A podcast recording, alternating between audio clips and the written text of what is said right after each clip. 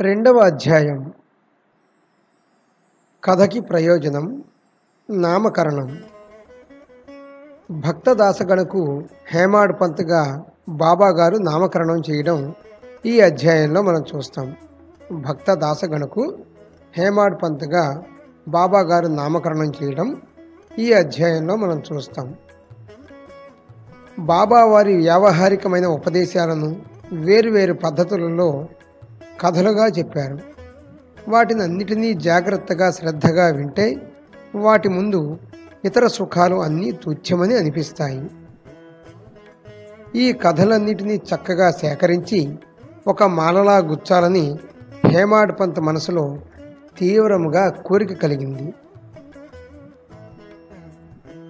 కథను పూర్తిగా ఆదరపూర్వకంగా వింటే సాధారణ భక్తులు కూడా సంసార సాగరాన్ని సవ్యంగా దాటిపోతారు. హేమాడ్ పంత్ ఈ కథలు అన్నింటినీ ఒక మాలలా గుచ్చాలని మాధవరావు దేశపాండే చెవిన వేశాడు.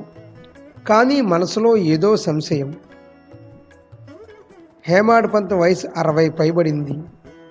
ఎన్నో చపల బుద్ధులు అడ్డంకులు ఉత్పన్నం అయ్యే వైపుకే ఉరుకులు పెడుతూ ఉంటుంది మనసు. బాబా వారిని అడగడానికి ధైర్యం సరిపోలేదు. ఇంతలో మాధవరావు దేశపాండే వారు మెట్ల మీదకి వచ్చారు. అతను ఇతరులు ఎవ్వరూ లేని సమయం చూసుకుని బాబా వారిని బాబా మీరు సరేనంటే తన శక్తానుసారము మీ చరిత్ర వ్రాయాలని ఈ హేమాడ్ పంతునకు అనిపిస్తోందట అని అడిగారు. అందుకు బాబావారు నేను భిక్ష కోసం ఇల్లిల్లు తిరుగుతూ ఎండు రొట్టె కూరలు తిని రోజులు వెళ్ళబుచ్చే బికారిని ఇలాంటి నా చరిత్ర వ్రాయడం ఏమిటి? అనవసరంగా హాస్యాస్పదం అవుతున్నది చూశారా? బాబావారు భక్తులను ఏ రకంగా పరీక్షలు పెడతారో? అయితే దాసగడు కూడా బాబా గారికి నిజమైన భక్తుడు కాబట్టి మనసులో అలా అనకండి బాబా. మీ అనుమతి మీ సహాయం ఉంటే నా అంతటా నేనే వ్రాస్తాను. విఘ్నాలు అన్నిటినీ దూరం చేసి మీ చరణాలే రాయిస్తాయి. మీ కృపా దృష్టి లేకపోతే రాయటం అంత సులువు కాదు అని పరిపరి విధాల ప్రార్థనలు చేసుకున్నాడు. దాసగను మనసులోని తలంపును తెలుసుకున్న సాయి సమర్థులకు కృప ఉదయించింది. ఆయన సరే నీ మనోరథం సిద్ధిస్తుంది అని అన్నారు. దాసగను వెంటనే తన తలను బాబావారి పాదాలపై ఉంచారు. బాబావారు దాసగణకు విభూతి ప్రసాదం ఇచ్చారు. అంతేకాక ఆశీర్వాదపూర్వకంగా దాసగను తలపై బాబావారు తన హస్తాన్ని ఉంచి ఆశీర్వదించారు. దాసగను మనసులోని భావార్థాన్ని తెలుసుకుని తన వచనామృతాన్ని వర్ణించారు. తన కథను ఏ రకంగా రాయాలో దాసగను మహారాజుకు బాబావారు చక్కగా వివరించారు.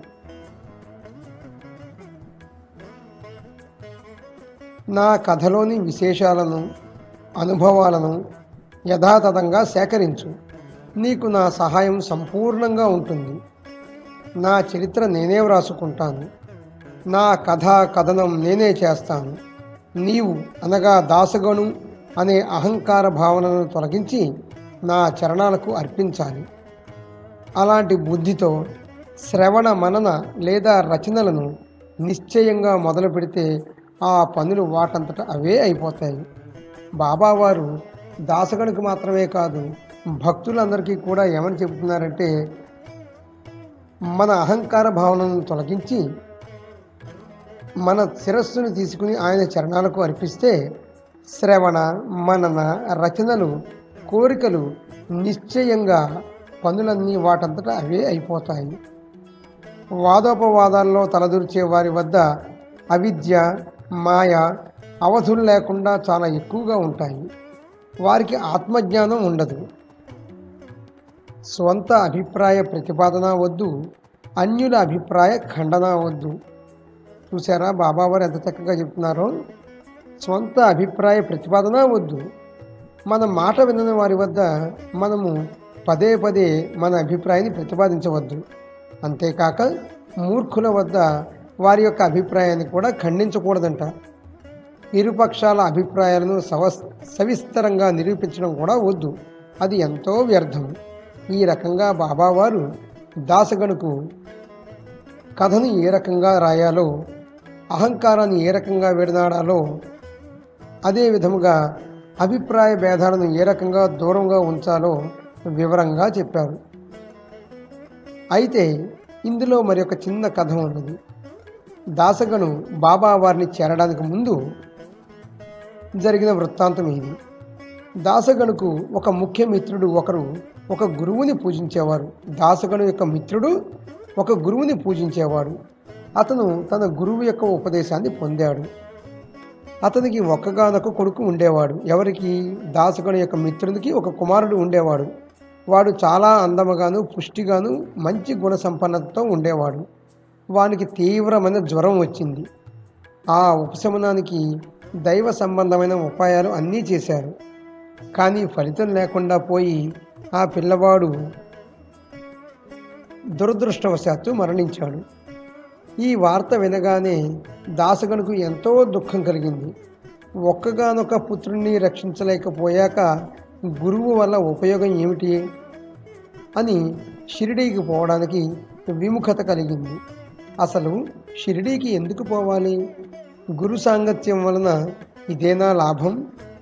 నిశ్చయంగా జరగవలసి ఉంటే గురువు వలన అది తప్పిపోవాలి కదా. ఎందుకోసం మనం గురువుల వెంట పరుగులు పెట్టాలి?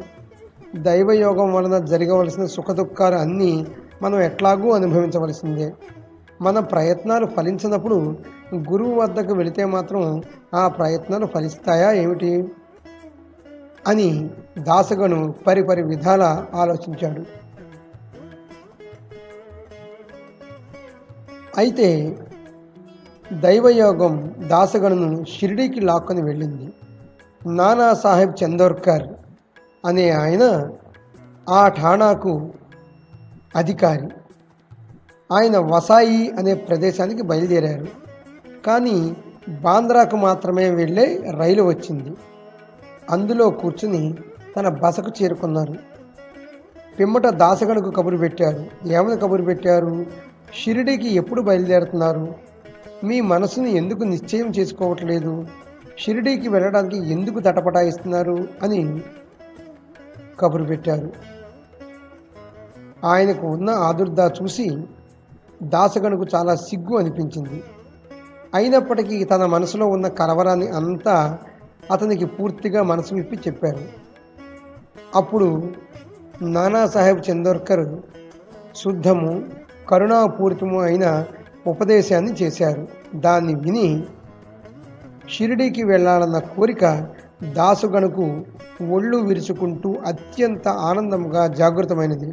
వెంటనే బయలుదేరాలని ఆయన నిశ్చయించుకున్నాడు. అప్పుడు సామానంతా సర్దుకొని అదే రోజు సాయంత్రం షిరిడీకి వెళ్ళారు. సాయంత్రం మెయిల్ దాదర్లో ఆగుతున్న ఆలోచనతో దాదర్ వరకు టికెట్ తీసుకున్నారు.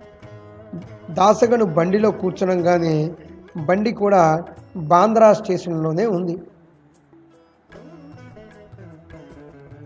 బండి కాసేపట్లో బయలుదేరుతుందనగా ఒక ముస్లిం వ్యక్తి హడావిడిగా లోపలికి వచ్చాడు. దాసగను యొక్క సామాను అంతా చూసి ఎక్కడికి వెళుతున్నారు? అని అడిగాడు.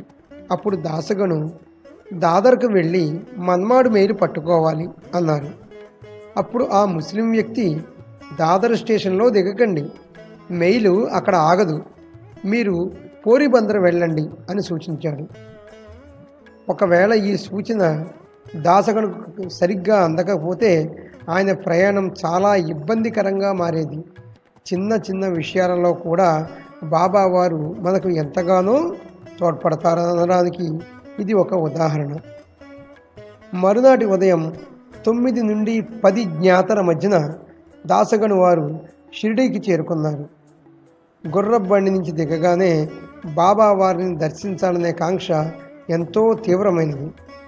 ఎప్పుడెప్పుడు వారి చరణాలను నమస్కరిద్దామా అనే భక్తిభావంతో హృదయం ఉవ్విళ్ళూరసాగింది అంతలో శ్రీ సాయికి అత్యంత భక్తుడు తాత్యా సాహెబ్ నోల్కర్ మసీదు నుండి తిరిగొచ్చి భక్తులందరితో కలిసి బాబా వాడకొచ్చారు. సాతేవాడ అనున్నది అప్పట్లో యాత్రికులు ఉండే స్థలం. భక్తులందరితో కలిసి బాబా వారు వాడకొచ్చారు. మొట్టమొదటిగా వెళ్ళి ధూళి దర్శనం చేసుకోండి వెంటనే దర్శనం చేసుకోండి అని అన్నాడు. అది విన్న తర్వాత దాసగను బాబావారు ఉన్న చోటికి పరిగెత్తుకుని వెళ్ళి ధూళిలోనే ఆయనకు సాష్టాంగపడ్డారు. మనసుకి పట్టరానంత ఆనందం కలిగింది.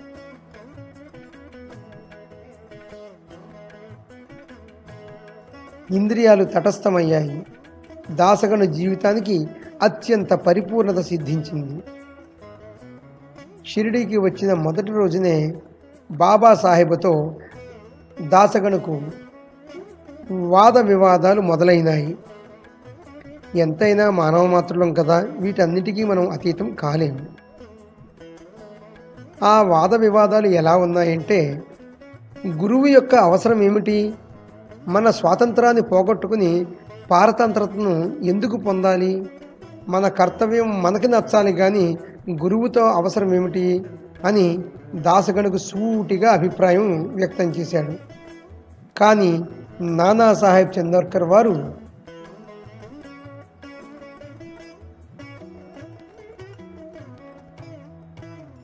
వేద పారంగతుడు పండితుడు అయినప్పటికీ అతని మీద గురుకృప లేకపోతే అతను కేవలం పుస్తక జ్ఞానంతో మాత్రమే ఉంటాడు అని వాదించాడు.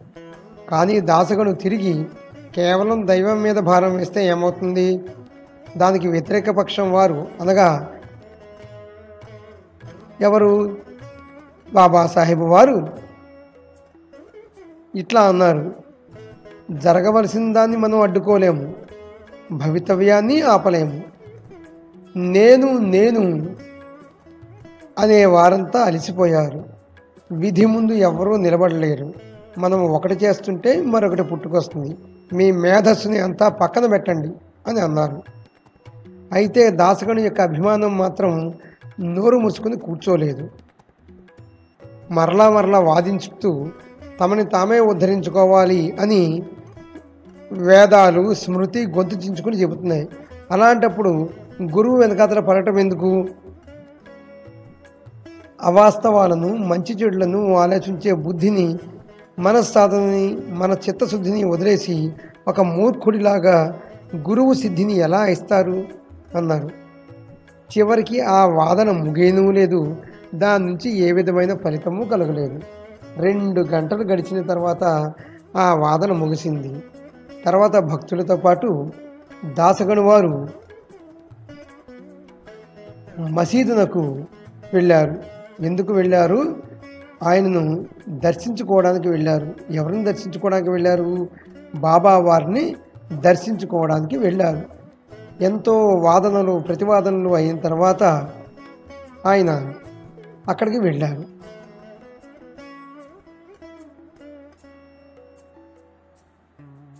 దీనిని సాథేవాడగా మీరు గుర్తించండి. ఆ రోజుల్లో భక్తులందరూ విశ్రమించే వాడ. ఈయన బాబాసాహెబ్ వారు.